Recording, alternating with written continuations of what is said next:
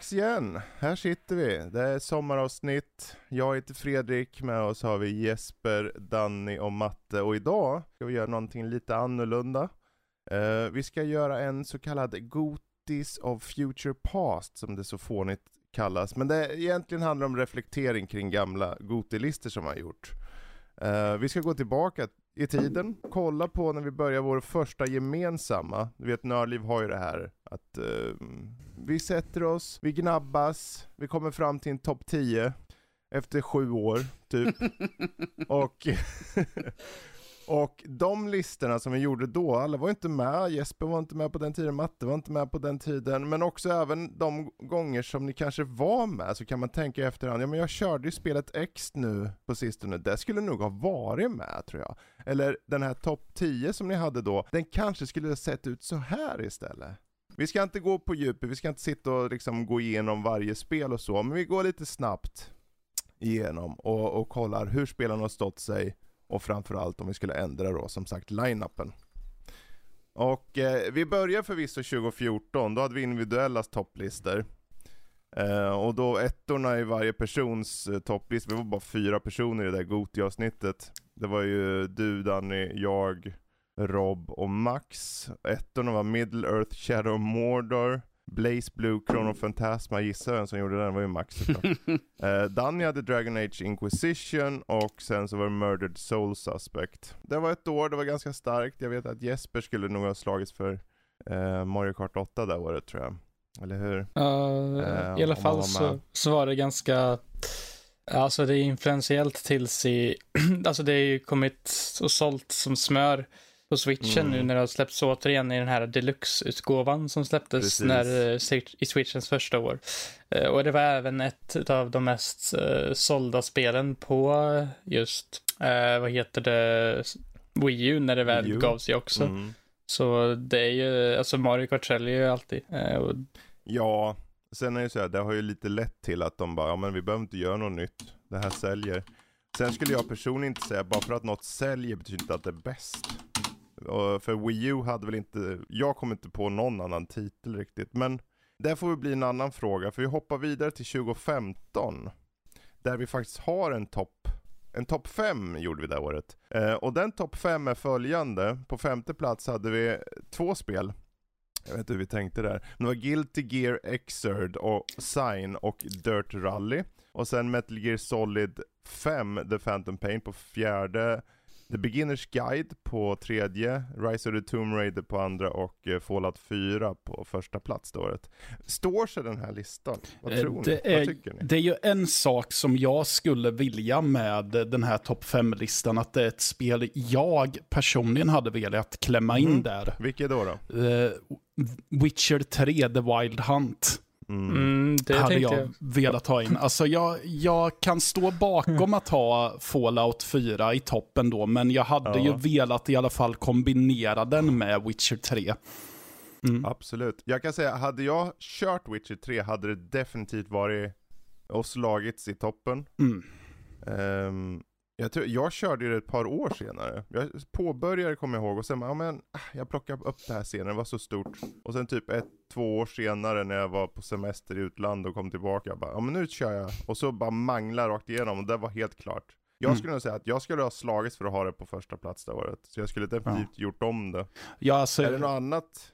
Uh, nej men alltså, sen ska man ju alltid ha, nu får man ju ha i åtanke att bara en topp fem Mm. Och jag vet inte vilka människor det var som var med då, men eh, jag trodde att Bloodborne skulle vara med. Inte för att jag själv ja. hade slagits för att få in det riktigt, men eh, jag trodde att det eh, det var mer bara att jag vart snoppen över att det inte hade ja. gett det intrycket för någon.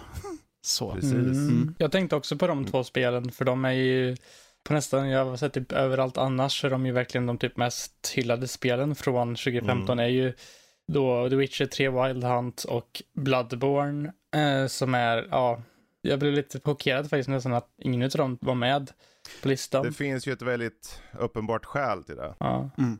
Och skälet är att ingen hade PS4. Ja. Så att, eh, och kollar man på individuella listor så är det väldigt sparsmakat. Danny hade ett spel i sin topplista det året. Mm. Så uppenbarligen var, hade vi tydligen bara börjat liksom, tror jag. Känt på listor och så. Mm. Ja. Um, utan det var, det var bara att vi hade ingen PS4. Jag tror Kalle kanske hade en PS4, men han nominerade bara Metal Gear Solid 5. För han älskar Metal Gear. Så att Uh, det är det enkla skälet. Jag tror vi körde det för sent, vissa spel. Mm. Ja, ja, men så kan det ju vara. Hade inte tillgång till konsolerna. Så jag tror definitivt Bloodborne hade varit med och slagit som den hade körts liksom. Definitivt faktiskt. Ja.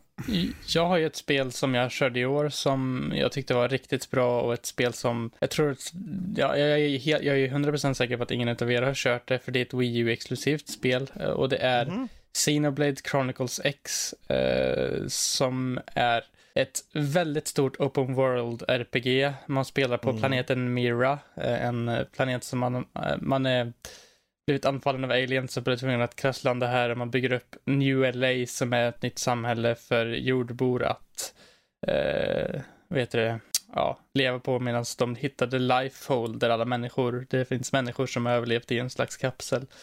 Eh, och eh, den open worlden är en de ja, mest intressanta open worlds jag varit med mm. om egentligen. Den är väldigt stor, det finns väldigt mycket lager i den, den finns mycket sidequest mm. som har väldigt mycket roliga referenser till olika medier. Det finns till exempel Alien och Back to the Future-referenser. Det finns ja, det har väldigt djupt sidequest-system.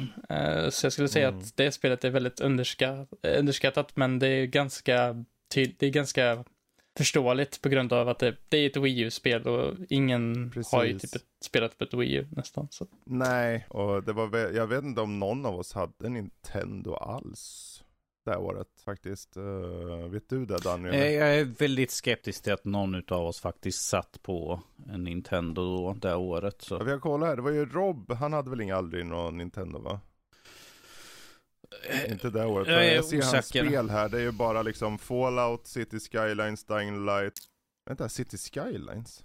Första Dying Light var väl ganska populärt också. Vad fan är inte City Skylines med i topplistan för? Det var det dummaste. Han är en dum pojk. Då kom, jag på ett till, då kom jag på ett till spel jag hade velat ja. ha in i topplistan i och med Dying Light.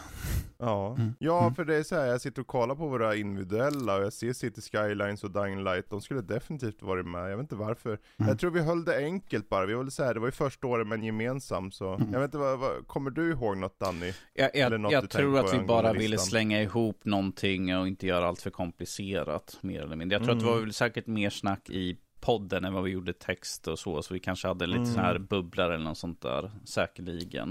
Det kanske hamnar på den, de placeringarna liksom. Gjordes recensioner på den tiden? Nej. Okej, okay, då förstår jag varför inte folk kanske spelat Witcher och sånt. För att, tänker ifall man fick koder och sånt ja. i spel. Och, eh, och att man vi fick... började 2016 med recensioner. Okej, okay, men då förstår jag mer kanske Bloodborne och Witcher 3 mm. eftersom att ifall man hade haft recensionsexemplar av spelen och sånt, att någon hade recenserat mm. det, hade något sätt, då hade det varit väldigt mycket mer sannolikhet att någon hade faktiskt nominerat det och lyft fram Precis. det. Det är sådär, det, när, när man inte har, om vi inte har recensioner, om vi inte har, nu låter det så här, jag vet inte, det låter lite, om vi inte har tillgången till att få spel hela tiden, det är ju en lyx är det. Så brukar man inte bry sig så mycket, man bara, ja men jag har en konsol, det räcker. Och det är mm. inget fel i det. Nej. Men då är det så här, om det kommer något på Playstation, det brydde vi, det var ju liksom, vi hade nog inte en tanke på det. Precis, på, min var liksom, kommer det på Xbox? Nej, ja, men då bryr jag inte. Ja, typ så. ja, och... Finns det något slut, om vi ska avsluta 2015, finns det något uh, som ni känner vad gäller just topplistan i sig, eller uh, någonting mer som ni känner skulle kunna ändra eller föra in? Nej, jag tycker att det är en av de spelen jag har spelat som är på listan så tycker mm. jag definitivt att de ändå är på rimliga platser. Så. Mm. Vilket råkar vara plats ett och två. Precis. ty, ty, tyvärr, tyvärr är det här början på alla Guilt Gear-spels uh, intrång ja, på listan. Så. Max och hans jäkla... Ja. Han är en sneaky förhandlare liksom. Han är ju det, han är, han är ju det. För egentligen blir det ju med 2016 som vi gör våra riktiga listor. Så som börjar. Och vi har hållit på nu, vad det blir sjätte året i år nu någon gång i, i vinter. Eh, när nästa Goti kommer. Men ser vi då på topp 10 nu på 2016. Mm. Så har vi alltså, eh, från tionde börjar jag och sen går jag uppåt. Uh, Overwatch, Dishonored 2, Dark Souls 3, Mafia 3, Blaze Blue Centrification, ja där är Max igen. Stardew Valley, Uncharted 4, A Thief's End, Civ 6, Titanfall 2 och sen så vann Doom. Så utifrån den här listan då, vi har ju individuella listor också det året förvisso om man vill ta inspiration. Men hur står sig den listan egentligen? Är det något som skulle bytas plats? Eller något som ska bort ur toppen? Eller är det något som ska adderas? Vad, vad känner ni för 2016 egentligen? Har det hållit sig? Jag, jag ja. säger så här, liksom, Titanfall var ju ett spel, när det släpptes så klämdes det in mellan två andra storspel. Så jag är ju glad det fick den uppmärksamheten av oss i alla fall och mm. kom så högt upp på listan. För det var ju ett spel som hamnade i skymundan, stod på mångt och mycket under Precis. året ju. Men att vi, vi tog, ut, tog oss an det liksom och såg liksom vad ja. det hade för kvaliteter. Exakt. Jag tror också det säger något om att, att vi bara hyllar det så mycket. Och att folk fortfarande pratar om Titanfall 2. Jag kommer inte ens ihåg vilket kod det kom emellan och vilket Battlefield det kom emellan. Men jag kommer ihåg Titanfall 2. Mm. Um, mm. Ja, annars så Ja, vad säger ni? Finns det något man skulle förändra? Eller addera? Mm. Alltså, det, det, som jag reflekterat lite för mig själv här när jag mm. har beskådat eran lista här, det är att jag är... Mm. mm. Det är att, ja, jag, jag varit lite snoppen att Mafia 3 klarade sig in på topp 10. För mm, jag känner mm. att spelet är ju, för, för mig är det så här att jag tycker att rent storymässigt är spelet jättebra. Och jag gillar just den här funktionen med att eh, tilldela områden till olika karaktärer och så. Men sen när det kommer till gameplay och framförallt uppdragen man gör, så känns det som att jag gör samma uppdrag hela tiden. Jag tyckte att det var så väldigt enformigt efter ett tag, bara just Precis. på det. Men, så det var mer bara en sån reflektion mm. jag hade personligen. Sen är det väl att jag sitter och känner att jag personligen hade velat ha in Play Deads Inside. Ja, Inside. Ja, Just på i alla fall eh, en plats 10, typ kanske skjutsa ut Overwatch till förmån mm. för den. Nu har jag inte spelat Overwatch, det kanske är jättebra, men eh, det var bara min egna grej där. Ja, jag kan förstå det. Sen är det så här, det är svårt minister, någonstans de här spelen, jag tycker om, jag skulle nog ha sagt att Mafia 3, Blaze Blue och ja, egentligen de två spelen skulle inte jag ha något emot att se på plats 25 till 11 typ. De hör hemma i toppen, mm. men som Inside var ju väldigt, det gjorde mycket för genren där. Uh, och det är kul att säga Overwatch, för Overwatch gjorde mycket för genren och den spelar ju folk än idag. Jo, förvisso. Det var bara Men att... Blaze Blue Central Fiction. Mm. Det har ju kommit 41 stycken Blaze Blue. Det är liksom, ur månadens smak känns det nästan som det. uh, där har nog Mafia 3 faktiskt hållit sig bättre tycker jag. Det, det har bara personligen. Ja. Men uh, ja, något mer då angående 20, 2016? Hade, hade, hade ju inte klagat själv ifall fått upp Lego Star Wars The Force Awakens. högre upp på listan mm. sådär. Uh, visst, sure. Jag har ju också på min egna så har jag ju Far Cry Primal. Vilket jag tycker var ett intressant steg mm. ur Far Cry-historien. Att istället för liksom du på en söderhavsö, du är i Afrika och sånt där, så vi liksom hoppar vi tillbaka tusentals år. Jag tyckte det var intressant att kunna rida omkring på en mammut eller sånt där. Men sure, det är inte allas kopp av te, men att jag hade gärna sett också den. Visst, vi har ju liksom sagt eh, toppen där liksom med Titanfall och liksom Doom som första plats. Det var mycket explosiv action, vilket var ju mm. det som mm. gick hem mest hos oss då, för att det var liksom snabba ryck, explosivt och sen liksom Titanfall och kunna hoppa ut, in och ut ur roboten och springa omkring mm. och ta liksom mörda på din Det liksom var någonting som stack ut från, eh, från vanliga FPS vi såg, för då är det ju liksom, du springer som mm. individuell person, men här är liksom, nej men jag hoppar upp i min meck och skuttar omkring och skjuter alla eller sätter han på försvar och går ifrån den och försöker leta upp andra. Doom som sagt kom ju liksom och var ju liksom fick lite grann tillbaka av FPS-genren, liksom snabb, intensiv, explosiv action. Mm. Man mördar demoner och sliter ut ögon höger och vänster. Så ja, det är lekfulla i det. Yes, liksom. det var så här, du, du gav oss allting bara, här, kör bara. Och så gå, kör vidare, progressera hela tiden. Pop, pop, pop, pop. Ja, Ja. Eh, jag är lite såhär när jag tittar på den, jag, det är intressant att säga som, vi har ju alla våra egna favoriter. Mm. Jag, eh, som du hade Lego där, Force Awakens, och jag hade ju Turbo, Trackmania Turbo. Mm. Men det kom ju aldrig in heller. Nej. Men det är ju kanske på samma sätt då i det att det är ju lite nischat så. Mm. Um, alla kanske inte kör bilspel. Även om folk fortfarande manglar snoret ur turbo så kan jag förstå att det kanske inte hör hemma på topp 10. Jag, jag, är lite nyfiken eh, över en, eh, ett spel på listan eh, här. Det är till dig mm. Fredrik mm. då, som du ändå var med på den här mm. tiden. Civ 6. Mm. Hur, eh, jag vet ju vad din, eh, du älskar ju Civ-spelen och jag vet att Civ 6 är ju kanske inte en av dina favoriter sådär, ifall du ser Precis. kontra de andra spelen. Hur ser du att den står idag på listan? Skulle du ha satt, skulle du ha satt det... den så högt upp på tredje ja. plats ju, egentligen? Det är ju en bra fråga faktiskt. Jag tror mycket har att göra med vad den gör för serien, mer än vad den gör för mig personligen. Mm. För mig personligen hade jag nog helst sett den lägre. Men uppenbarligen ville folk ha den högre då. Eh, den går ju ifrån SIV, men bibehåller. Det är betydligt mer taktik rent så här militaristiskt. Och eh, jag vet inte, de gjorde ett tydligt eh, steg ifrån originalserien som jag inte, jag, jag har aldrig riktigt, jag har aldrig riktigt tyckt om det som uppenbarligen som du säger där. Men jag kan ju inte förneka att det är, jag kan ju inte säga att det är ett dåligt spel, tvärtom. Det är väldigt välgjort så som de alltid gör. Det är bara jag, jag blir inte underhållen av det. Jag, jag, är lite nyfiken också nu ifall vi ser till, uh, mm. om vi jämför med året här nu, 2022, hur Dark Souls 3 egentligen skulle stått nu när så många har kört Elden Scroll. Uh, ifall folk skulle ha tänkt den här listan. Elden Ring. Elden Ring, Elden Ring. Elden Ring. Uh, Elden Ring och se liksom hur Dark Souls 3 skulle ha stått sig. För att jag menar, det har ju öppnat upp betydligt fler till Souls-like genren ju. Ifall det kanske skulle hamnat högre upp ifall du skulle haft kontra i dagens år och sen liksom mm. hoppa tillbaka och gjort om listan med det vi vet idag liksom om spelet. Så många fler som öppnats upp ögonen för den genren. Skulle den hamna högre, skulle den gått lägre? Mm. Från vad jag har hört så är eh, Dark Souls 3 typ enligt många typ det bästa spelet att gå till efter Elden Ring. Okay. För att det är så, mm. det är typ det mest um, ja, förlåtande spelen precis. av alla när det kommer Jag tycker om det mest mm. förlåtande.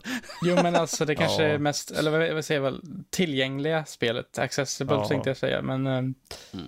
uh, vad jag har hört från till exempel Emil här på Nördliv uh, sa det, tror jag. Uh, men ja, jag skulle nämna... Det, jag, jag plockade upp det här för någon vecka sedan. Ah. Körde, jag har kört två, runt två timmar hit. Ah. Tog första bossen.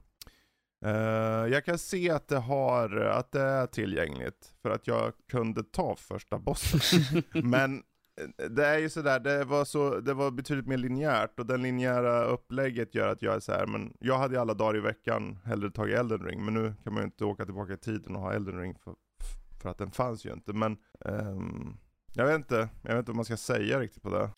Ja, Men eh, jag tror Dark Souls 3 definitivt hör hemma på topplistan. Jag skulle nästan säga att nu så här i efterhand att den kanske skulle ha kommit högre upp egentligen. Men jag tror vi var lite så här aviga mot Dark Souls. Och vi är säkert aviga fortfarande. Jag har nog min så här, nah, inte ska det här väl. Men så här i efterhand för vad Dark Souls, om man distanserar sig från vad man själv tycker så tror jag nog att den egentligen skulle vara högre upp. Mm. kanske högre än den obligatoriska Fighting Blaze Blue. Ja, definitivt. Definitivt. Jag kan väl säga att jag inte riktigt hade något direkt favoritspel från det här året när jag kollar tillbaka och kollar på listor och sånt. Mm. Jag kände att det var ett ganska off-år för mig personligen. Det var inte så jättemycket som var liksom wow. Alltså det var inte något Witcher 3 direkt på det här året. Eller Breath of the Wild eller något sånt. Utan det kändes mm. som att det mm. Var men när jag kollade upp nu lite så var det ett spel som jag tänkte på lite grann. Det är Oxenfree och det ser jag inte någonstans här.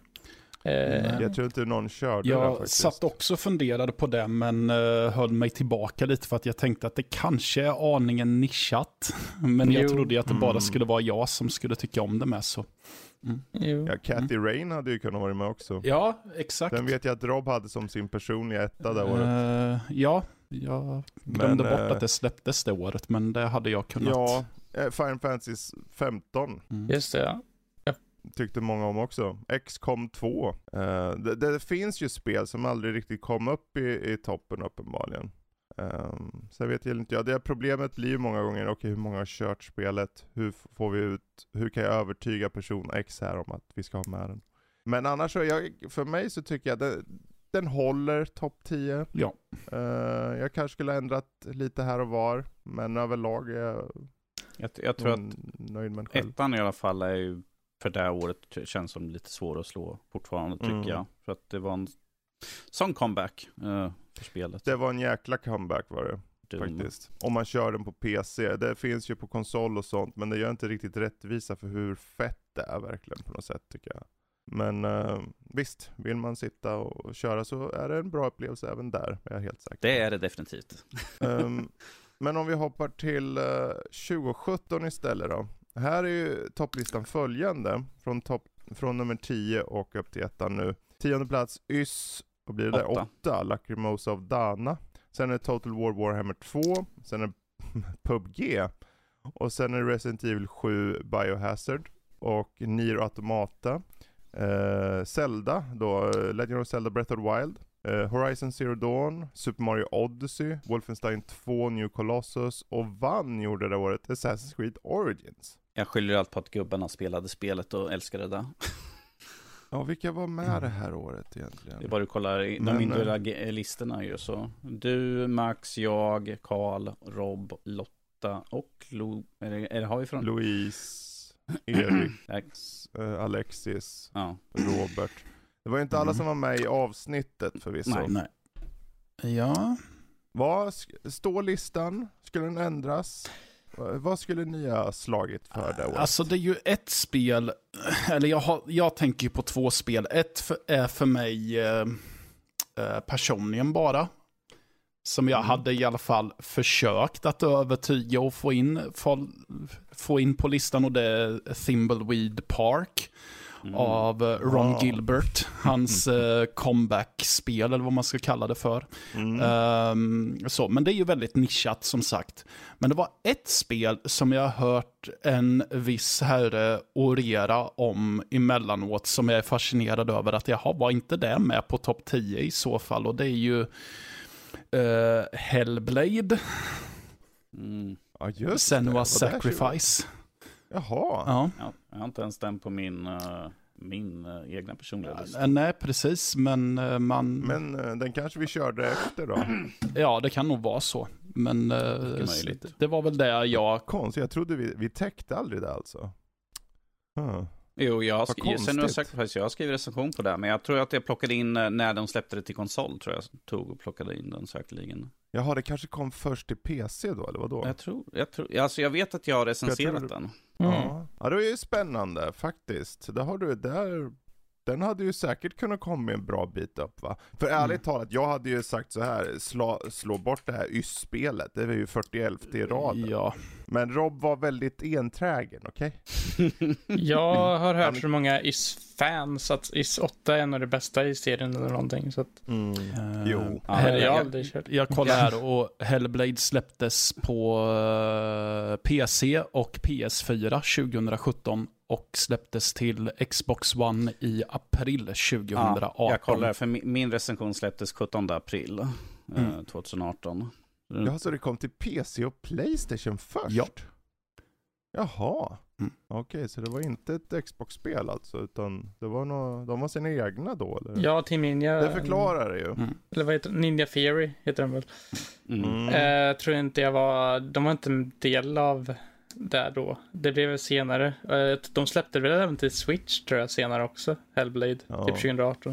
Eh, det jag tänker på, jag tycker att det är en ganska bra lista här. Jag håller med om Nero Automata, typ Breath of the Wild, Mario Odyssey, Assassin's Creed Origins tycker jag är bästa utav de senare Assassin's Creed. Men eh, jag skulle nog själv personligen ändrat om lite listan. Jag skulle mm. nog satt Breath of the Wild över både Assassin och eh, Horizon eftersom att det, gör mer nytt för genren än de två tycker jag. För det är mera tydliga pluppa på kartan-spel än Breath of the Wild är.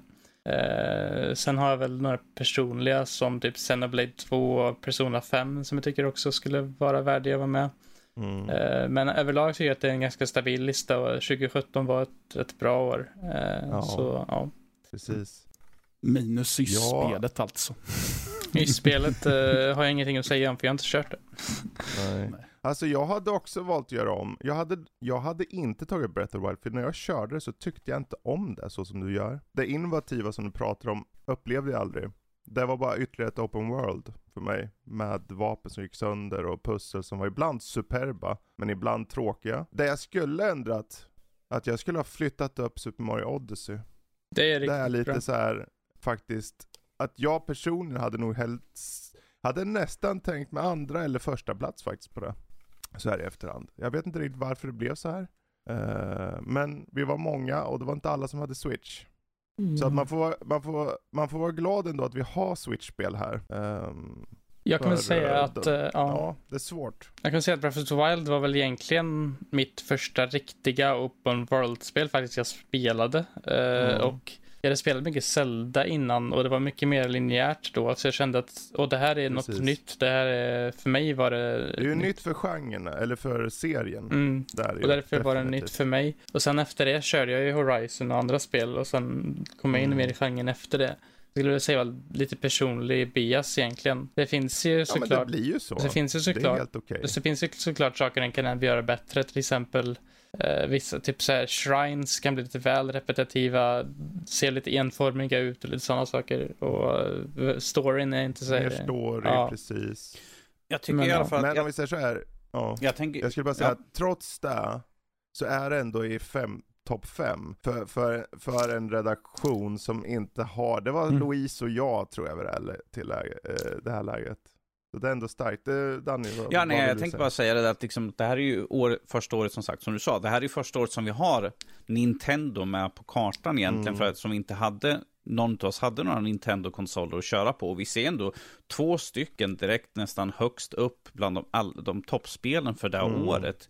Eh, så att jag tycker det, det är en bra start i alla fall, och vi har ju fler, betydligt fler just nu, och det här öppnade ju upp för eh, fler spel att kunna komma in på listan så vi har folk som faktiskt kan spela, Mm. de kan nominera dem och liksom sätta dem på kartan och, och argumentera för det. För även fast, i våra, även fast vi inte har spelat dem, vi kan ju ha kollat, vi kan ju ha sett när folk spelat, fått olika, Mm. liksom leta uppgifter och sånt där. Man kan ju se liksom när ett spel har någonting som är värt att liksom utmärka, som utmärker sig mot de andra Precis. spelen. Det är ju där ibland, som sagt, när vi körde Google-listor, jag har ju inte Switch, så jag kan ju inte säga någonting Mm. personligt från spelen ifall inte jag har varit hos Fredrik och testat. Så jag får ju liksom titta på och höra liksom vad andra säger, så får vi bara utgå Mm. därifrån. Så det är ju mycket argument, Precis. vad har det här, det blir mer det tekniska, men vad har det här spelet att erbjuda? Mm. plöpkartor, de andra spelen har också plöpkartor, vad har det för något mer att erbjuda?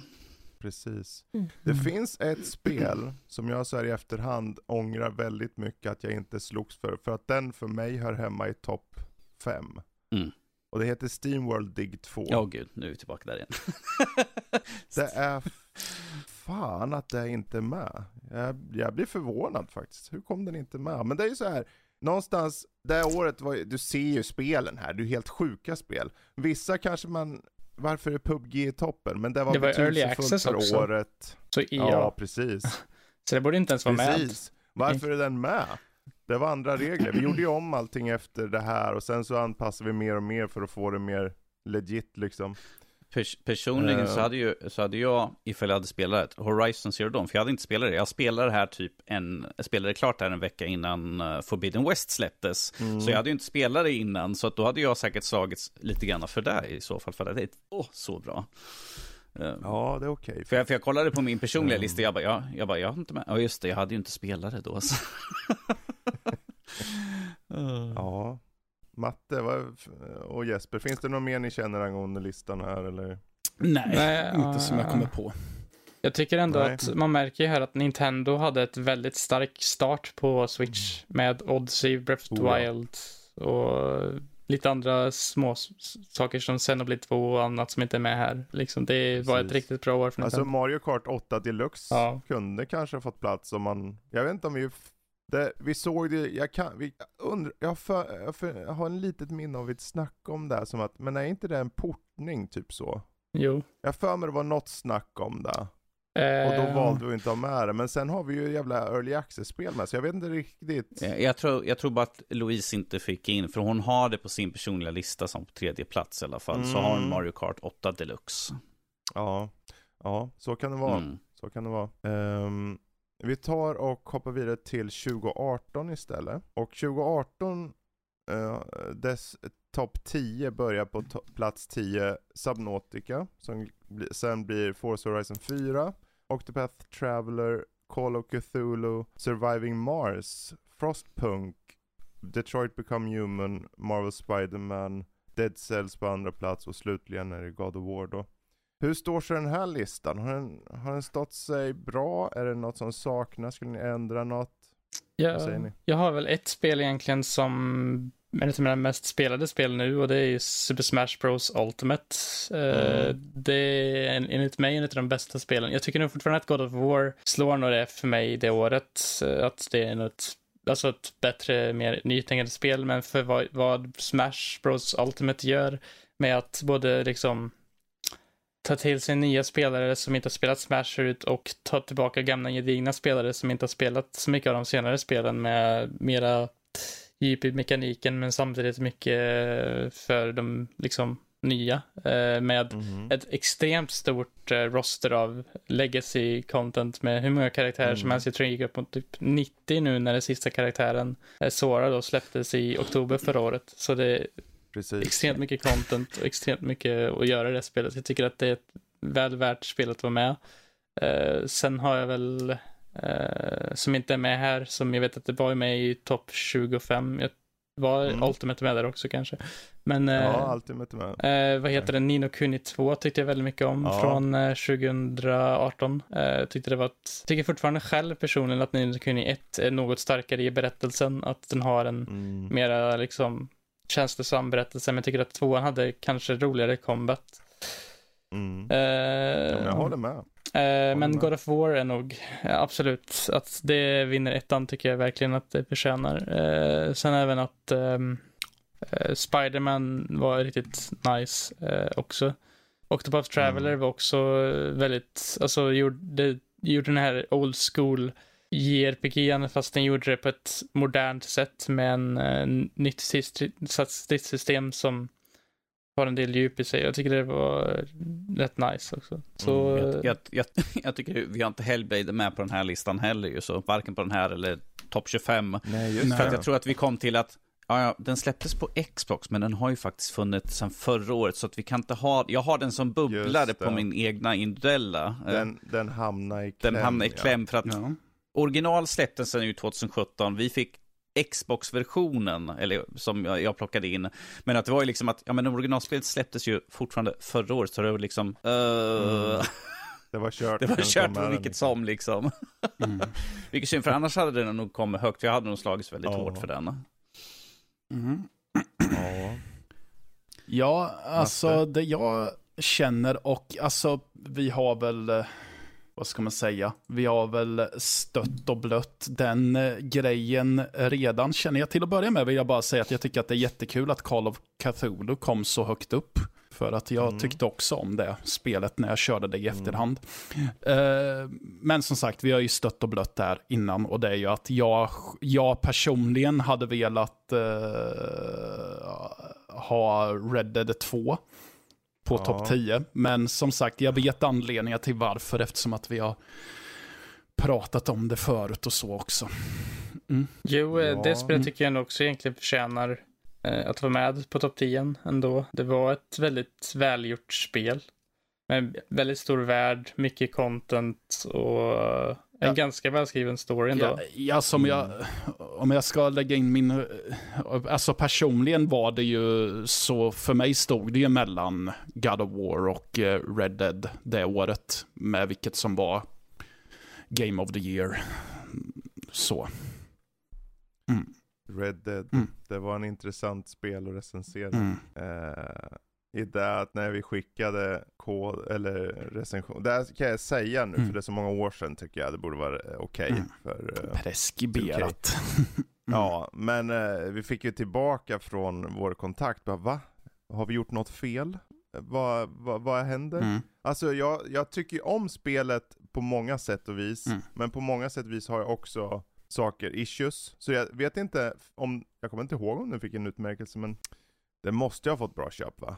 Jag Eller? tror att det fick bra köp i alla fall.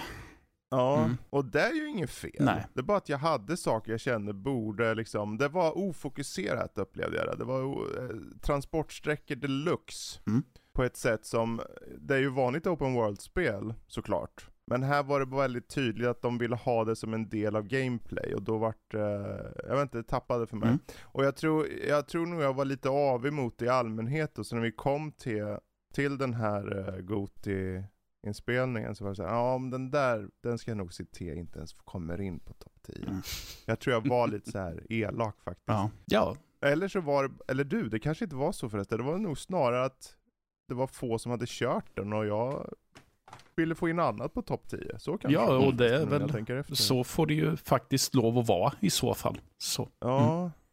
Jag kommer inte ihåg, körde du där någonsin Danny eller? Det blev aldrig av, för jag hade så många andra spel och jag tänkte liksom, ja ja, jag visste ju vad du hade sagt, för vi hade pratat ju samtidigt som du spelade och sådär. Mm. Jag bara, okej, okay, det är väldigt långt emellan uh, storybitarna och sånt där. Det är väldigt mycket transportsträckor. Jag bara, jag, då kan jag istället klämma in spel som inte kräver lika lång tid för att komma till de bra mm. bitarna istället. Så jag tror jag skippade det där helt. Även fast jag hade tillgång ja. till så tror jag skippade liksom. För att jag tänkte, ja, då hinner jag klämma in tre, fyra andra spel istället för att sitta och klämma på ett spel. Det är det där, vi påverkar ju alltid varandra. Mm. Så när någon skriver något eller pratar om ett spel och så här. Det är som nu i, i år när det släppts vissa spel och någon säger men det, jag vet inte, det kanske inte var så bra. Och då tänker man, ja men då skippar jag nog köra det. Mm. Fast egentligen är det ju så att om man kör det så kanske det resonerar mycket mer hos en själv än ho, hos den som körde ursprungligen. Mm. Så ja. Men man kan ju inte köra 400-500 spel om året, det går inte. Nej, jag vet. Men jag vet ju det att, eh, jag vet ju det personligen också, att det är inte ett spel nominerat så, eller ens får bra köp, så blir man lite såhär, nej, mm. jag skippar nog på det. Men jag, jag ämnar ja. att faktiskt plocka upp några spel som är släppta i år som inte har nominerats eller så än. Jättebra. Mm. Något annat ni tänker angående 2018s lista? Nej, alltså. Ja. Bra lista överlag tycker jag. Ja. Alltså, mm. jag håller med om Game of the Year och det, ja, nej egentligen ingenting. Mm. Ja. Jag är bara förvånad att uh, Blaze Blue uh, Cross Tag Battle inte var med i topp 10. jag, vet, jag, vet, inte vad Max gjorde det året, men de fick med Subnautica. Uh, jag vet inte, jag körde Subnautica, det är ett bra spel, men när jag tittar på de här spelen som ligger här utanför topp 10 så är jag nästan lite så här, ja, det är bra, men det är kanske inte bäst. Mm. Det gör inte så mycket. Där hade jag, jag hade, nu så här i efterhand, jag skulle nog hålla med att Red Dead på tionde skulle jag nog ha fört in. Ja, jag, jag satt nog också och funderade på, hade jag velat ha Far Cry 5 inne på topp 10 också kanske? Men nej, det kanske hör hemma utanför. Jag vet inte. Jag, Far Cry 5, ja just ja, det. det utanför topp 10 där. Mm. mm. Den är ju, är den ens med i topp 25? Ja då, det är den. Den är 25 till 11. Ja, där ja, är den Precis. Uh, okay. ja, jag vet mm. inte, jag hade väldigt roligt med Far Cry 5. Uh, eh, så mm. det, jag tyckte inte att det var... Det var den med Jacob och det eller? Uh, ja, precis. De här kultgubbarna i USA. The father. Mm. Ja. Ja, ja. Mm. Men då tar vi och avslutar kapitlet 2018 och hoppar till 2019. Nu börjar vi närma oss här. Ni, nu börjar ju komma in i tider där ni börjar komma med. I alla fall du Matte sa ju att du kom 2019. Ja, jag var med. Jag satt förut och um... försökte leta fram min personliga Goti-grej. Men insåg mm. att den sparade jag inte på Trello, utan jag skickade den säkert i någon gruppchatt eller något sånt som en... ah. Mm. Men då har vi i alla fall uh, det årets topp 10. Mm. Och nu ska vi se om vi faktiskt håller med om det här fortfarande. För det, på tionde plats har vi Slay the Spire.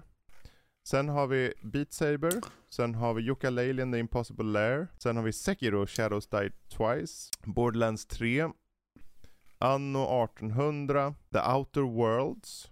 A Plague Tale Innocence. Children of Morta.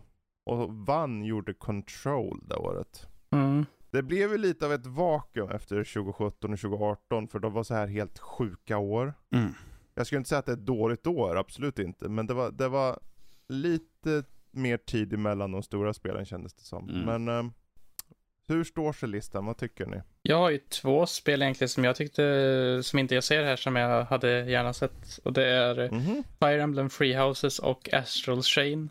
Eh, som släpptes ganska tätt in på varandra på Nintendo Switch. Eh, Astral Chain mm. är ju Platinums cyberpunk action-spel där man kontrollerar en så kallad legion, typ som man kan göra olika attacker med en kedja. Och det är mm. riktigt tight gameplay i det spelet måste jag säga. Det ser fantastiskt ut för att vara på Nintendo Switch också det, och det flyter på mm. väldigt bra också.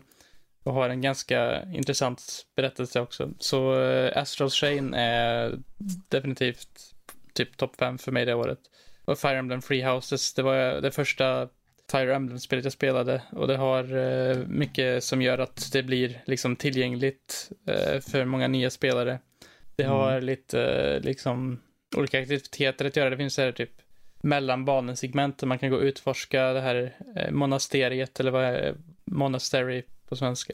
Men är typ så här kyrkoområdet klostret som man är på eh, kan man utforska lite grann och sen finns det eh, en mekanik som låter den ta tillbaka tiden, eh, vilket gör att eh, ifall du har på permadöd att karaktärerna dör när de eh, blir nedskjutna eller nedslagna på, på fältet så kan du ta tillbaka tiden och ändra det typ tre gånger per match. Mm. Så det finns eh, en sån där lite mer förlåtande det finns lite mer förlåtande element i det spelet än andra. Så, Hur många av eh, topp 10-spelen har du kört? Eh, jag tänker om du så här, om, det, om det hade kommit in, då hade det varit typ på den här platsen. Eh, du kanske skulle ha bytt ut spel, det här spelet, eller något sånt där. Om det finns något som du känner, om det kanske... Jag har inte kört Children of Morta, jag har inte kört eh, Anno, eh, Borderlands mm. 3. Eh, men, och inte Yooka-Laylee, men det verkar nice. Uh, det är några av dem är längst upp, men jag har ju kört del av Control och så jag tycker att det är ett ganska mm. gediget mm. spel. Uh, men uh, ja, jag kan inte säga så mycket om Children of Morta. men Plague Play eller Innocence tyckte jag var riktigt nice. Det mm. ser ut att vara mer av ett AAA än det är. Eller man ska säga. Det känns väldigt nice. Alltså det känns väldigt bra för att vara ett sånt alltså litet team som jobbar på den då.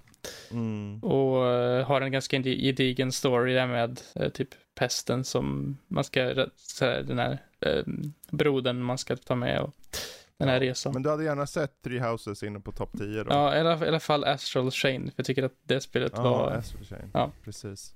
Matte då? Ja, jag försökte ju tappert att få in det året uh, Whispers of a Machine, men hade väl bara uh, medhåll ifrån typ uh, Joel, tror jag. Uh, egentligen. Men mm. det som jag satt och tänkte, om jag bortser ifrån mig själv, så ja. fascinerades jag lite att hade vi verkligen inte Resident Evil 2 inne på topp 10? Det var en remake. Ja, just det. Jag tror, måste ja. varit det. Jag kan inte, jag tror vi var betydligt mer hår. Det var det, ja. för jag, vi har ju ändrat det bara här om året eller något. Med att vi tar in remakes så länge de gör om hela skiten. Ja, jag tror liksom. att det var 2020 som eh, vi, att det var året därpå. I och med mm. Eh, att Resident Evil 2 antagligen då ratade så skulle väl trean Precis. komma. Och så var det väl så här, ja men ja, men hur ställer vi oss till uh, ja. remakes som omarbetar spelen? Antagligen. Mm. Så, ja, okay, men det... Jag tror det, ja, det var ju typ så påtagligt med Resident Evil 2-remaken, för vi ha, jag undrar om inte någon hade nominerat den, och vi var så här tvungna att ta en ställning för att Antingen tar vi med alla remakes, eller så tar vi inte med någon kände vi, vi visste inte hur vi skulle mm. göra. Så vi stötte och blötte och så blev det till slut, ja men vi, vi skippar det bara för att ja, inte jag, ha Jag tror också att vi hade det, jag tror vi liksom. hade det här att, uh, som du sa, att antingen tar vi ett eller så tar vi alla. Jag tror att vi hade väldigt många spel som bara re skräp-remakes som folk ville ha med och då tyckte vi liksom att vi kan inte ha med liksom saker bara för att de är, är nytt med kaninöron här, mm. nytt för året så att säga, fast det har funnits kanske i tio år redan. Precis. Och jag tror att det var mest att det var så mycket skit som skulle kunna komma in, komma in på listorna så här som var inte som bara, skulle bara bli massa klutter istället för att faktiskt framhäva ja. de spel som har kommit i år som är nytt liksom för spelpubliken istället för sånt som är rehash Exakt. av gamla saker. Ja. Och det har vi ju valt nu som du var inne på också mm. Matte, det här med att vi har ju valt nu att ha remakes så länge remakesen på riktigt gör något nytt med det. Mm. Uh, och det kommer vi se nästa år sen. Ja. Men jag, jag slås av att jag inte slogs mer för Metro Exodus. Mm. För det är fan med, alltså det är ju ett av årets bästa spel bara. På så många plan. Berättelsen är väldigt så här sorglig bara. Sorglig. Bra sorglig. Men uh, det, det tycker jag är lite konstigt att det inte är med. Sen var det ingen som slogs för Death Stranding, men jag vet att, att vi, det var inte många som var så här supervarma, men jag är ändå glad att vi ser den på plats 25 till 11 till exempel. Mm. Jag vet att Bombi um, det året hade väl det som sin personliga Goti, men han var ju inte med i avsnittet som sagt. Nej, mm. just ja, så kanske det var mm. ja. Star Wars Jedi Fallen Order var ju också utanför topp 10. Mm. Och det tyckte jag var faktiskt ett jättebra spel. Uh, jag personligen hade nog gärna så här i efterhand fört in den i topp 10. Mm. Det jag skulle nog ha satt den någonstans i mitten faktiskt. Typ topp 5. Om jag kunde. Typ om, man nu, ja, om jag kunde påverka på det sättet liksom. Man var ju många som sitter där men Ja. Nej men det är en stark lista. Jag, jag, Något jag, spel som inte hör hemma i topp 10. Ja, ja jag tänkte bara säga att det, det är en, alltså 2019 års lista är väldigt spännande för att det är en sån hemskt stor variation på de spel som faktiskt är på topp 10. Mm. Vi har mm. kortspel som liksom eh, Slay the Spy, vi har liksom VR-spel, vi har liksom plattformsspel, mm. vi har eh, uh, eh, RTS mer eller mindre, vi har FPS, vi har liksom väldigt många olika genrer ja. här inblandade. Och sen som sagt, plats två, liksom Children of Morta som är ett indiespel. Mm. Som är, kom Aha. på andra plats för att det liksom var så speciellt. Så jag tycker att det, det, det här var ett kul år för att vi hade en sån variation, liksom där vi ska mm. försöka få upp på topplistan för att det var en sån så mycket olika saker vi kunde leka med egentligen. Visst, det var inte så här stor år med liksom de här största absolut utbud av liksom AAA-spel, utan att se på den här mm. listan, det är en stor variation. Det är liksom från, från indie upp till, till AAA-spel, så det, ja, det är liksom, visar bara att året var liksom varierat. Ja, och jag tror det, det lite är att det kommer från att vi vill också få det varierat. Mm. Så att när någon säger, men spel X är ju den här genren, det vore kul att få in det på listan. Och sen så pratar man ju gott om spelet. Och folk bara, ja det kanske skulle platsa. Eh, varför inte? Mm. Och så flyger in ett bilspel eller Sekiro och något soulspel eller whatever ja. liksom. Nej, alltså det ser ju ut som en stabil lista. Det, det som jag sitter och blir skeptisk till, det är ju bara sådana här genrer som jag initialt blir skeptisk emot. Som till exempel att, ja men, ett jävla kortspel på plats 10 och sen så, så här, ja och så ett sånt där ja strategispel med. Så, och, ja. Ja, nej men jag kan hålla med. Jag känner samma sak fast inte om de spelen men om Borderlands med som att ja. Men det är ju same same it deluxe, det skulle vi kunna ta jag bort. Jag tänkte ge mig men på det det med. Så här, för när man sitter där i stunden och pratar om något så hör man ju, jag har ju kört Borderlands jag kanske recenserade till och med, eller var det du Dan? Jag kommer inte ihåg. Borderlands 3 var men... du som recenserade, jag spelade, jag var med och körde när vi körde ja, cross-platform bara för att testa hur det funkade. Precis. Men uh, ja, men vissa slogs för so saker och ting och då blir det så här. Men jag tycker det är en stark lista, jag tycker den håller. Nej, men och jag vet ju det ja. själv, att när man sitter där i ett avsnitt och när man hör hur väl ett spel man själv kanske är skeptisk emot har resonerat med den andra personen, så mm. är det ju, för mig i alla fall, kan det ibland vara svårt att inte ge vika för att ja, men eh, ja, du, du, du får den. mm. Ja, precis. Um, ja, men bra. Vi, vi hoppar vidare fram ett år till och till, nu börjar vi närma oss nutid här, för det är 2020 och topp 10 det här året var följande, på tionde plats och uppåt. Final Fantasy 7 Remake, Doom Eternal, Wasteland 3, Factorio, Ghost of Tsushima, Cyberpunk 2077, Hades, uh, Immortal Phoenix Rising, Half-Life Alyx, och på första plats var det Ori and the Will of the Wisps. Um, också ett, ett väldigt brett år. Mm. Uh, vilket man också kan förstå i och med att vi har uh, plats topp 25 till 11 också med en hel bunt olika spel. Jag menar Valhalla utanför listan och... Last of Us 2 um, är utanför listan. Last of Us 2 utanför mm. listan. Mm. Desperados 3. Ja. Uh, Dirt 5. Um, ehm, Spiderman Miles Morales utanför listan. Det, det, det, jag vet inte, vad, vad, känner ni om den här topplistan? Har den stått sig? Är det något ni skulle ha ändrat? Vill Jesper att vi ska mm. kasta Doom Eternal åt helvete liksom? Men vad, vad, vad, känner ni? Uh, nej, alltså jag tycker att det är en ganska... Alltså, alltså jag har inte jättemycket emot. Jag hade väldigt få val där. Uh, men uh, jag tycker att det är en bra lista. Jag kanske tycker nog typ att typ Final Fantasy 7 Remake kanske skulle hamna lite högre idag. Jag vet inte, jag tycker att, eh, jag vet inte. jag tycker bäst om det eller Ghost of Tsushima, eller det eller Cyberpunk tänker jag kanske. Uh, mm. Cyberpunk, alltså det var inget dåligt spel uh, såklart, men det var väldigt mycket som behövdes göras för att det skulle vara optimerat. Det var ju tekniska mm. och de gamla konsolerna var ju ett stort jäkla issue alltså. Ja, det var lite väl för att det kanske skulle kunna hamna här. Jag tycker att Hades, det var ett riktigt, riktigt bra indiespel som, ja, det är verkligen värt att vara med där. Immortals Phoenix Rising, också ett ganska bra spel, men jag skulle nog faktiskt ändra Hades och Immortals. Tycker att Hades mm. ändå, ja, jag vet inte, det känns mer gediget kanske. Det är ju mer unikt också. Det, det unikt, gör något ja. nytt med genren. Jag tror definitivt att det skulle, så här i efterhand, jag håller med. Jag tror Immortals, så här i efterhand, så det var ett fint och mysigt spel, men det var lite så här, det var väldigt inget nytt på mm. något sätt. Nej. Så. Men å andra sidan, när någonting bara är liksom på, på alla de nivåer som den arbetar med, liksom är någorlunda bra på allt, mm. en hög lägstanivå, då kommer det oftast långt bara för att många har en liknande upplevelse med att Hades hade ju problem med att få hade kört det.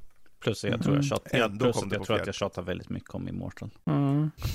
jag var också på om Immortals, jag tyckte mycket om det. Um, uh. Ja, vad säger du Ja, Matte? alltså jag, jag, känner väl också att det är en bra lista egentligen, men det, det, är väl några, alltså, jag kan sitta och skruva lite på mig och tänka så här, ja men, mm. jag hade ju såklart varit glad om eh, både Huntdown och Desperados 3 hade kunnat leta sig in mm. på plats 10. Däremot, men det kan jag bortse ifrån, för det är bara min personliga grej. Men det är ett spel som jag har suttit och tänkt att, men Alltså ärligt talat, hade vi inte kunnat argumentera in det på plats 10, för det är ju kul när man sitter och spelar det. Och det är ju Predator Hunting Grounds. om jag minns rätt så snackade vi väldigt gott mm. om den och många gånger och det var en sån där spel som höll till de sista omgångarna innan vi var tvungna att skära bort den. Ja, det är det. Om jag funderar på om vi eh, fyra eller fem som hade spelat det ändå kom överens om att nej, det kanske inte är topp 10 mm. i alla fall. Jag vet inte. Uh, men jag satt och tänkte, men ja, hade det inte kunnat platsa där? Men jag, men jag vet inte vilket spel ja. man skulle byta ut det emot i så fall. Det är svårt. Mm.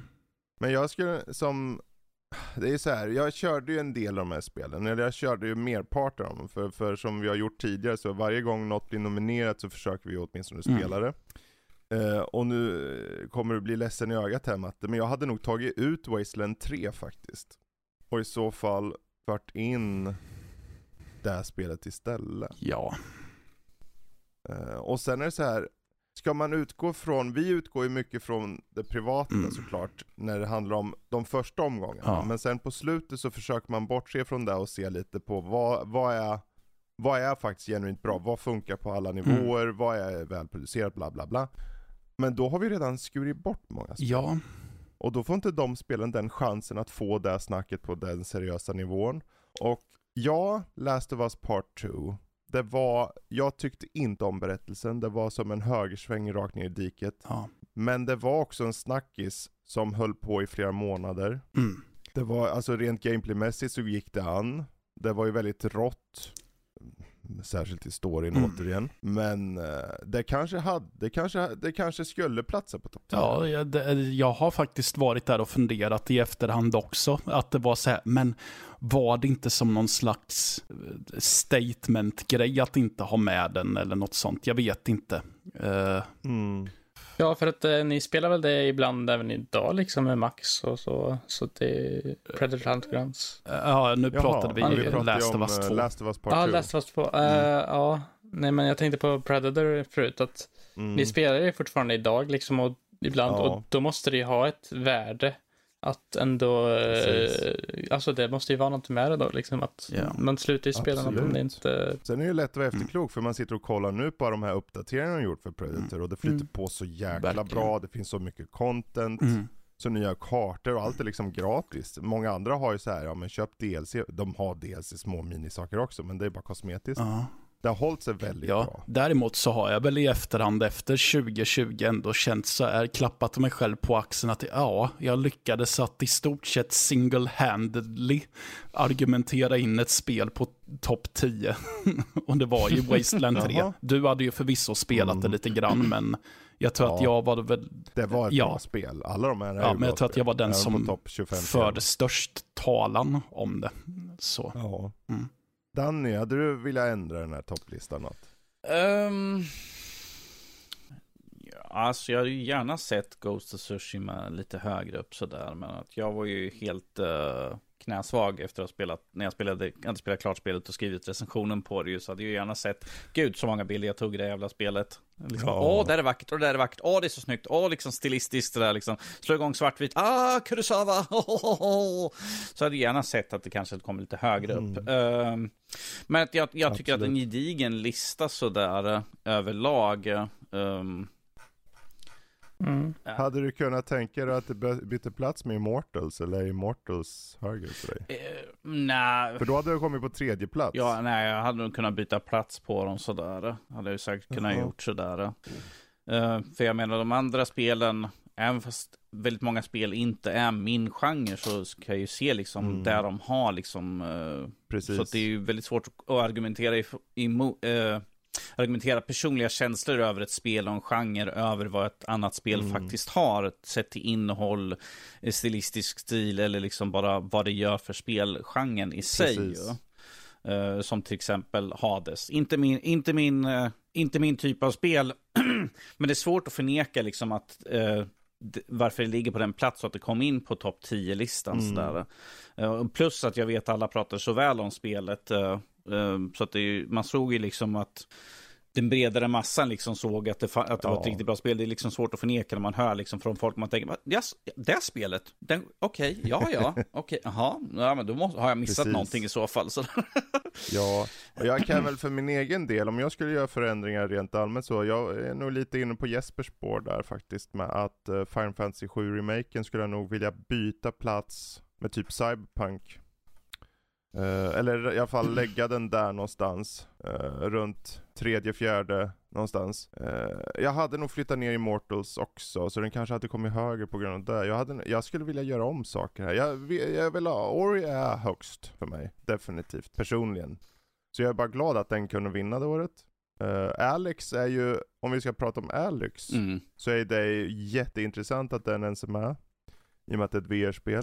Ja, jag försökte eh, men det var, och jag. Eh, det var ja. två stycken som förde en väldigt stark talan för det spelet. eh, mm. Så. Men jag menar på att det, det, det, är så kul att se att den är där. Mm. Jag är så nöjd med att vi lyckas få upp den så högt, för det är fenomenalt. Liksom. Um, men i övrigt så, ja en gedigen lista, jag håller med dig där Danny. Bra, vi rundar av det året, tar det sista året nu som var i fjol. Mm. Och då är det så här, det blir väldigt så här. det här är ju nära i sinnet. Uh, men skulle vi nu ett år senare göra om saker? För topp 10 2021 ser ut så här. Uh, Tales of Arise på tionde, och sen går det till Deathloop, Loop Hero, Inscription, Forza Horizon 5, Guilty Gear Strive, Kina Bridge of Spirits, uh, Returnal, Metroid Dread och It Takes Two på första plats. Hur står sig den här listan? Skulle ni ändra något, föra in något, ta bort något? Mm. Vad säger du Danny? Ja, jag var ju bara med på första delen av uh, Goti. Just ja. För jag blev dålig sen och kunde inte medverka. Um, jag hade ju säkert ändrat om eh, lite grann. Men jag kan inte komma på vad, fan jag för spel, vad det för spel jag spelade. Även ja. fast det är nära så är det liksom mycket spel som kommer under årets gång. Mm. Jag menar, vi hade ju Little Nightmare som inte kom med liksom på topp 10 liksom sådär. Ja, det var ju en, ja, vi trodde ju att den skulle komma Ja, in. det var ju en enorm snackis, inte bara inom här hos oss, men även i, i den större spelsfären så var det ju en väldigt ja. stor snackis ju. Mm. Jag hade ju gärna sett till exempel Psychonauts 2 som jag mm. spelade, för det var hemskt kul. Uh, Ratchet Clank hade jag liksom kämpat för mm. också, att få upp på topp 10. Resident Evil, Resident Evil, Resident Village. Evil Village utan, utan problem där. Det Det finns en massa mm. spel som jag hade kämpat lite mer för. Men att som sagt, vilket jag fick höra liksom, ja vi har ju det här spelet. Dan är ju tyvärr inte med, så den ryker nu för att han kan inte argumentera mer eller mindre. Jag satt och lyssnade jag bara, ja ja tack för den, ja ja ja. Ja vad ska vi säga liksom? Det... Ibland var, jag, jag tror det var någon gång också liksom att Dan är inte med, men att han hade ju väldigt gärna, så vi låter den gå vidare till nästa omgång bara för att Dan inte här ja. kan argumentera. Och så nästa omgång, nu ryker den för nu, nu kan vi inte fortsätta ja. köra så. Ja.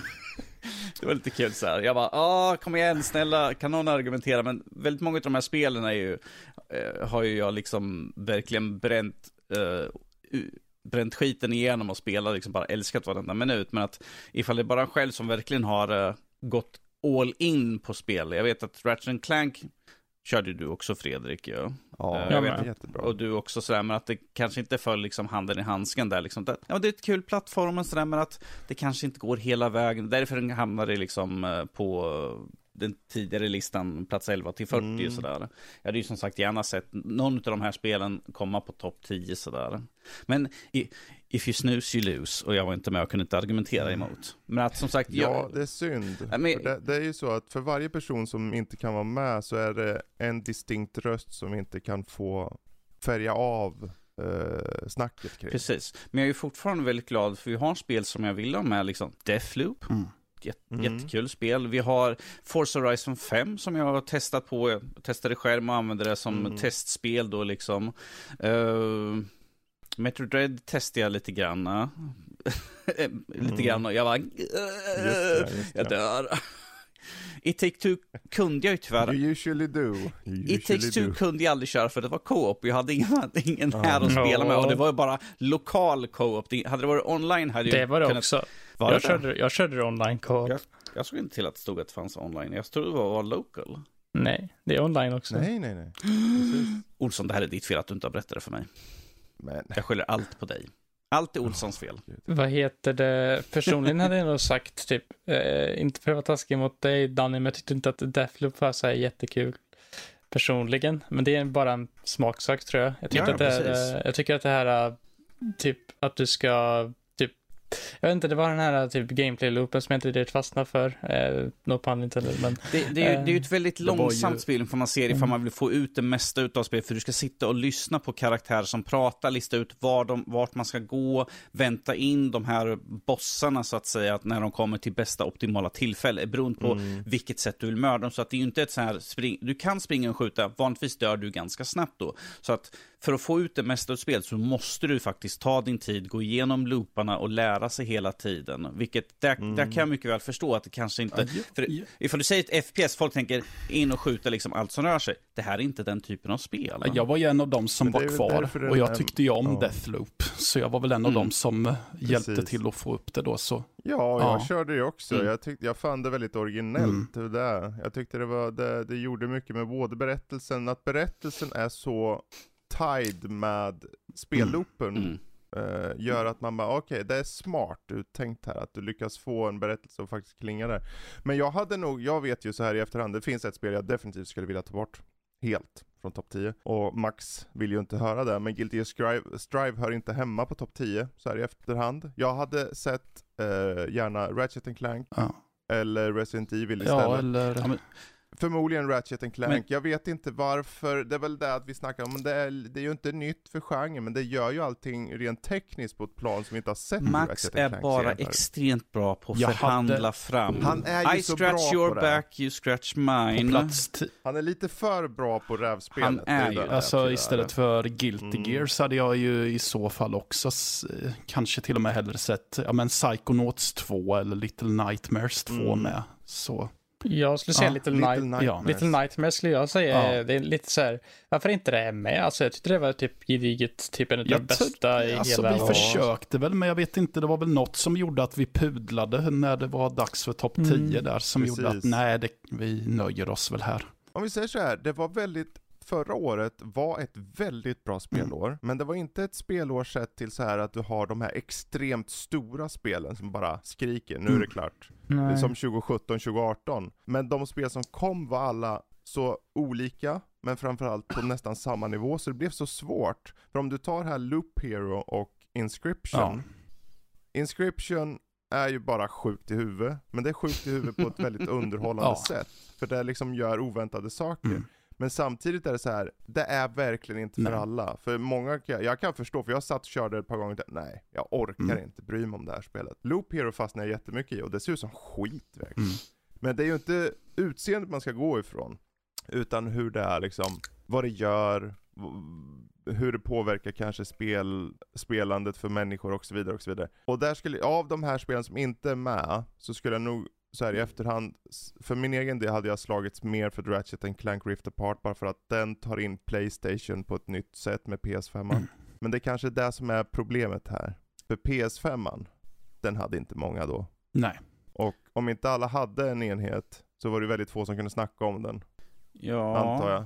Vilka var det ja. som hade? Det var du, jag, Jesper tror jag hade då. Uh, Matte, hade du skaffat in den då? I, ja, för jag spelade Ratchet and Clank mm. ändå. Det ja. gjorde jag. Men jag tror att jag fick väl Precis. tag i min eh, framåt slutet av året, tror jag möjligen. Jag kommer inte riktigt ihåg. Ja. Mm. Vad heter det? Alltså grejen är att jag kanske själv inte riktigt argumenterar för just det spelet är väl att det var väl ganska, alltså det var väldigt långt ifrån det vi hade Game of the Year. Det går ganska långt tag. Det var i början av sommaren, jag tror det var typ exakt ett år sedan nu nästan. Mm. Släpptes väl där runt E3 om jag minns rätt. För jag, kör, jag körde uh -huh. det typ samtidigt som jag kollade på det. Kommer ihåg. Och um, jag tyckte att det var, när jag tänker tillbaka på det, riktigt kul spel tyckte, jag tyckte väldigt mycket om det här, äh, alltså väldigt så här, att man åkte igenom de här dimensionerna och bara liksom direkt mm. var där i den nya dimensionen och utan laddningstider. Det var väldigt imponerande på det sättet. Det som jag kanske lite så här får mig att det var att det kanske var lite väl kort, alltså det kändes lite mer som ett tech-demo kanske, ett, alltså ett full, liksom, fully mm. realized spel eller vad man ska säga. Jag menar. Ja, jag vet inte, jag kan förstå den eh, tanken där med tanke på just hur den utnyttjar PS5. Mm. Det, det, är som att uh, kolla vad vi kan göra, men samtidigt uh, integrationen av just systemen där och samtidigt har en väldigt tydlig story och väldigt tydlig gameplay. Det är ju, det är ju inte som att det är liksom, okej okay, efter ett tag så tar det slut. Jag tror det blev lite, problemet spelet hade var väl att det blev lite same same it, för det allt du gör är bara smasha sönder skit egentligen. Men å andra sidan kan man ju inte säga så om de flesta spelen att det blir lite same same mm. Jag hade så kul så jag smashade sönder allt till 100% i först, ja. innan jag spelade igenom Nej, alltså, det, är lätt så här, det är lättare med de här senare åren att tänka på för att det ligger lite mer fräscht i minnet. Jag säger, nu, nu vet jag att vissa spel är ju inne här för att, ta Tales of Rise, du var ju med Jesper, ja. så du fick ju in det där. Och jag tror, hade du inte varit med, då hade det definitivt inte varit med på topp 10 tror jag, utan då hade det varit typ Little Nightmares 2, eller Ratchet and Clank, eller till och med kanske Psychonauts mm. 2, eller Resident Evil Village. Men det blir det här, det blir en slags amalgamation av de som är med och det här är den som ja. representerar de Alltså jag hade ju inte fått in Inscription på plats på topp 10 om inte Lotta hade varit på tåg Inscription också. Mm. ja, alltså jag, jag har inte, Precis. alltså jag har faktiskt skaffat spelet. Jag har bara inte startat än, men jag har varit väldigt intresserad av det, för jag har hört väldigt mm. mycket om det spelet, att för många är det deras hidden game of the year, för att det gör så mm. mycket mm otroligt, alltså mycket nytt. Eller till exempel att uh, Sakurai, han som gör sig för Smash Bros och Kid Icarus och sånt, han sa att det här spelet är det bästa spelet som har släppts, ni borde, alltså alla borde köra det här. Typ, alltså det, eller kanske inte alla, men att det var för honom med typ så här Hidden Gem Game of the Year, så många stora mm. personer som säger att det så här i efterhand nu lite senare. Uh, kanske inte direkt när det släpptes hörde jag inte så mycket om det, men det kändes som en, som en bubblare om man säger så, så jag tycker mm. det definitivt hör hemma jag håller med där kanske om att eh, Max, eh, alltså det där med Guilty Gear, att det är, alltså det är ett riktigt gediget bra spel, men det gör kanske inte så jättemycket. Det är, det är nästan ändå bara ett annat fightingspel i mm. genren liksom. Det, det, är inte riktigt för alla. Det är ett fightingspel med en annan med estetik som kanske inte riktigt tilltalar så jättemånga. Så jag tror att om man byter ut det och sätter in en Little Nightmare så hade man haft en kanske mer ja. stadig lista. Kanske. Men topp toppen då? Jag kan säga så här, så här, när jag tittar på den här toppen så är de, de tre spelen längst upp, de kan jag byta fram och tillbaka. Jag kan, jag kan tänka mig att ha Metro Dread som första, jag kan också tänka mig att ha Returnal som första. Ja, Plats, alltså... Bara för att de, de alla de här, Metro Dread var ett spel som, som irriterar skiten ur mig, men jag kunde inte sluta spela det. Mm. Och jag har inte känt det någon gång eh, riktigt på det sättet.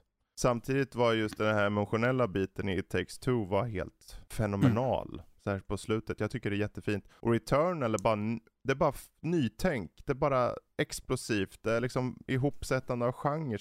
Så mig, alla de här topp tre interchangeable. Man kan byta dem. Men jag skulle kanske vilja ha haft Metroid Dread på första. Om jag kunnat. Ja, det kan jag inte säga ja, något om för jag har inte kört Metroid Dread. Nej. Men uh, både Returnal och uh, It takes two har jag ju kört och It tycker väldigt two. mycket om. Så. Ja. Ja, alltså jag personligen tror att mitt Game of the Year var Metroid Dread. Så jag tyckte att det var ett riktigt tight spel med väldigt kul gameplay som är, alltså man blev väldigt tillfredsställd precis som i typ Elden Rings mm. uh, och andra sådana spel så var det väldigt, så det var ju tydliga checkpoints så man kunde bara testa om och om igen om man dog och det var en, mm. ändå en ganska typ så här intressant mystik i berättelsen också med uh, Samus och sånt var de ja, var. för en gångs skull fanns det lite av en berättelse faktiskt. Ja. Jag tycker om uh, twisten där längre fram och så. Mm. Och jag tycker även att Returnal, alltså grejen är att jag kanske inte tog längre upp det för att jag personligen faktiskt aldrig klarade ut Returnal. För mm. jag kom typ halvvägs och sen så var det typ så här, jag kände typ, det som fick mig att inte vilja vara med är att jag kände, jag kände lite att spelet inte respekterar spelarens tid. Det känns lite mm. som att om man dör så du har förlorat all progress du gjort överhuvudtaget. Du får inga permanenta upgrades eller uppgraderingar överhuvudtaget. Precis. Eh, vilket jag egentligen tycker är lite problematiskt i spelet, eller man ska mm. säga. Om de hade haft lite mer liksom tydlig progression, eller liksom tydlig framåtrörelse hela tiden hade jag känt att ja, det här hade nog kunnat vara topp ett eller två också. Eh, men det är en sak dock som ifall de hade släppt det då och det är co-op-läget som jag tror att ifall man hade kört det här Coop med en vän och ja, tagit sig igenom det spelet på det sättet, för då kan man ju liksom återuppliva varandra och sånt. Ja. För då tror jag att det hade varit mycket mer tillgängligt för folk. För att, att spela det här själv och känna att man slösar bort sin tid, kanske är en mm. grej, men när man känner att man spelar med någon annan, att man har kul tillsammans, så kanske det är en helt annan Precis. grej, tänker jag. För jag ja. Det är ju svårt med den här typen av spel överlag. Det är ungefär som man har så här from software-spel, att mm. liksom vissa bara, alltså jag kommer inte vidare, är det då värt att ha med det? För folk kom, om du inte kommer vidare, så kommer du automatiskt tycka, aha, Ja men då vill inte jag spela ja, det. det är väl bara, det, det är väl bara Max som har klarat ju... Returnal i hela världen. Ja. och det var, han sa att han var på väg att ge upp och han brukar ju aldrig ge upp om saker utan han, han bara mosar mm. igenom. Så det säger något om hur svårt det är. För om han tyckte det var, men han sa så här, ja men det var faktiskt lite svårt. Mm. Då, då signalerar det bara en sak. Det där är så svårt så att det är helt sjukt. Men tydligen, för jag har koll, jag, det vet jag menar det har varit ute mm. nu länge så att det har en helt väldigt intressant story. Och framförallt hur den slutar är väldigt eh, mindfuck liksom. Jag vet fortfarande inte hur det slutar faktiskt. Eh, jag har faktiskt hållit med undan från det än. Men eh, kanske inte är så jätteviktigt att... Hon, ja. hon kommer tillbaka till jorden, lever hela sitt liv. Ja. Blir gammal ja. och dör en naturlig död. Spoiler alert. Okej. Okay. Och vaknar upp på samma planet. The end. Hmm. Men den här gången när hon vaknar upp, så ser hon sitt eget skepp kraschlanda på planeten. Och det leder till Coop, grejen. Det är lite av grejen. Det fanns en hel bunt grejer, för jag passade på att kolla upp det och jag bara wow, det är Jesus, vad de gör med storyn där. Och det är psykologiskt, och alla de här sakerna, man ser en astronaut och liknande, allting har en betydelse. Hon är astronauten. Mm. Till exempel. Och det har, ja. Det är mycket och så här... det kanske inte, det är ett efterliv kanske snarare. Så det finns mycket spekulationer också, men uh, det är ju sådär, om man inte når det här slutet så blir det svårt att snacka om det. Var det liksom det slutslutet eller var det slutet efter man har tagit alla de här, det finns ju typ tre, alltså man typ slut och sen ett slut till I'm, tror jag. I'm sorry, the mm. princess mm. is another castle. Inte, det är, typ det är inte slutslutet, det är, det, det är spelet står i slut där. Okay. Sen kan du ju köra vidare och ta bossar och grejer igen om du vill, men det, då ger det inte något mer liksom så att säga. Uh, berättelsemässigt riktigt så, vad jag fattar som. Men uh, nog om det. Det här året, 2021, Det är inget annat ni känner innan uh, vi vill avsluta det? Om det är något, om det här skulle ha förts in, det här Det, det, det enda jag kan säga är att jag är ledsen att jag inte kunde vara med på den andra delen sådär. Jag tror att listan hade sett lite annorlunda ja. ut kanske beroende på ifall jag hade varit med och ja. haft Precis. mina spel som jag alltså, hade försökt lyfta fram. Jag känner ju mest bara att det är lite, det är spel jag gärna hade velat spela mer på. Så kanske jag mm. hade kunnat uh, uh, prata mer för dem. Som typ uh, mm. Village. Um, ja, de har ju mer eller mindre bara kört igenom vad som kanske i mångt och mycket är inledningen av det bara. För att jag mm. hann inte innan Goti sen. Så. Mm. mm. Mm. Och Inscription ja. till exempel han jag aldrig köra själv heller. Nej. Och eh, det var väl, jag, jag körde aldrig klart Deathloop heller så jag vet inte riktigt hur det tog mm. vidare och ja, det, det är svårt att hinna med allt. Så. Ja, vi får se hur det blir i årets uh, mm. Game of the Year. Mm. Uh, alla kommer ju ha en favorit, minst, som de vill slåss för lite så. Och så kan man kompromissa på vissa andra kanske. Men sen i topp 10 så brukar vi ändå vara ganska konsekventa i det att okej, okay, men vad som är bra ska vara med. Ja. Och jag tycker all, vad som är gemensamt för alla de här åren nu är egentligen att vi kan nog alla stå för spelen ändå. Vi kan stå för topplistorna. Ja. Visst, så här i efterhand, det saknas spel på de tidigare mest för att vi inte mm. hade konsoler eller att folk inte hade spelat. Precis. jag tycker att konsekvent för listorna genom åren som jag har gått igenom, med undantag för kanske ett, med ett eller två spel som kan vara av en viss eh, fighting-karaktär ibland och så, så tycker jag att det är ju väldigt, att en, det ändå är väldigt bra objektiva listor. Så mm. Eh, att eh, det är inte för nischade spel mm. och så. Och de som eh, är lite mer nischade men som hittar in, de har väl, de, med något undantag så har de väl någonting som tilltalar alla då i så fall. Mm. Mm. Precis, mm. precis. Ja, och där har vi det. Nu har vi gått igenom eh, alla år där vi hade gemensamma nördlivs topplistor. Ifall du fortfarande lyssnar, eh, grattis! Om du mm. fortfarande lyssnar nu efter en timme. En timme och 20 eh, minuter, eller ja. Ja, men eh, det, det har varit kul att kolla lite, för det visar ju också på vart vi kommer ifrån, vår, hur vår smak kanske har förändrats också. För vissa så här, tidiga år kanske vi hade valt en viss typ av spel och sen nu på senare år så har vi sett så här, inscription och så här, udda småspel komma in, när det först kanske bara de stora spelen. Det, det, gäller att man får in udda fåglar som Mattias Malm i staben. som... jag, jag tror mycket av det beror på att vi har ju vi breddar så väldigt mycket och tar in, istället för bara att mm. sikta på de stora företagen, de absolut största spel, vi tar in väldigt mycket indiespel, vi tar in väldigt mycket spel som får en recension och sen hörs det aldrig om igen. Men att vi får ju som sagt, vi ser på våra listor att vi har ju spel eh, mm. som har uppenbarligen gett oss blandade känslor och gör att det kommer upp liksom, inte bara hos oss men hos mm. andra Uh, utgiv, uh, andra som skriver om spel och film och allt sånt där roligt. Uh, så att det är ju det är inte att Indiespelen ju, har ju en stor framfart under de senaste åren. Det är väldigt många spel som har lyfts fram, kommer liksom uppe bland topplistorna hos väldigt många ju.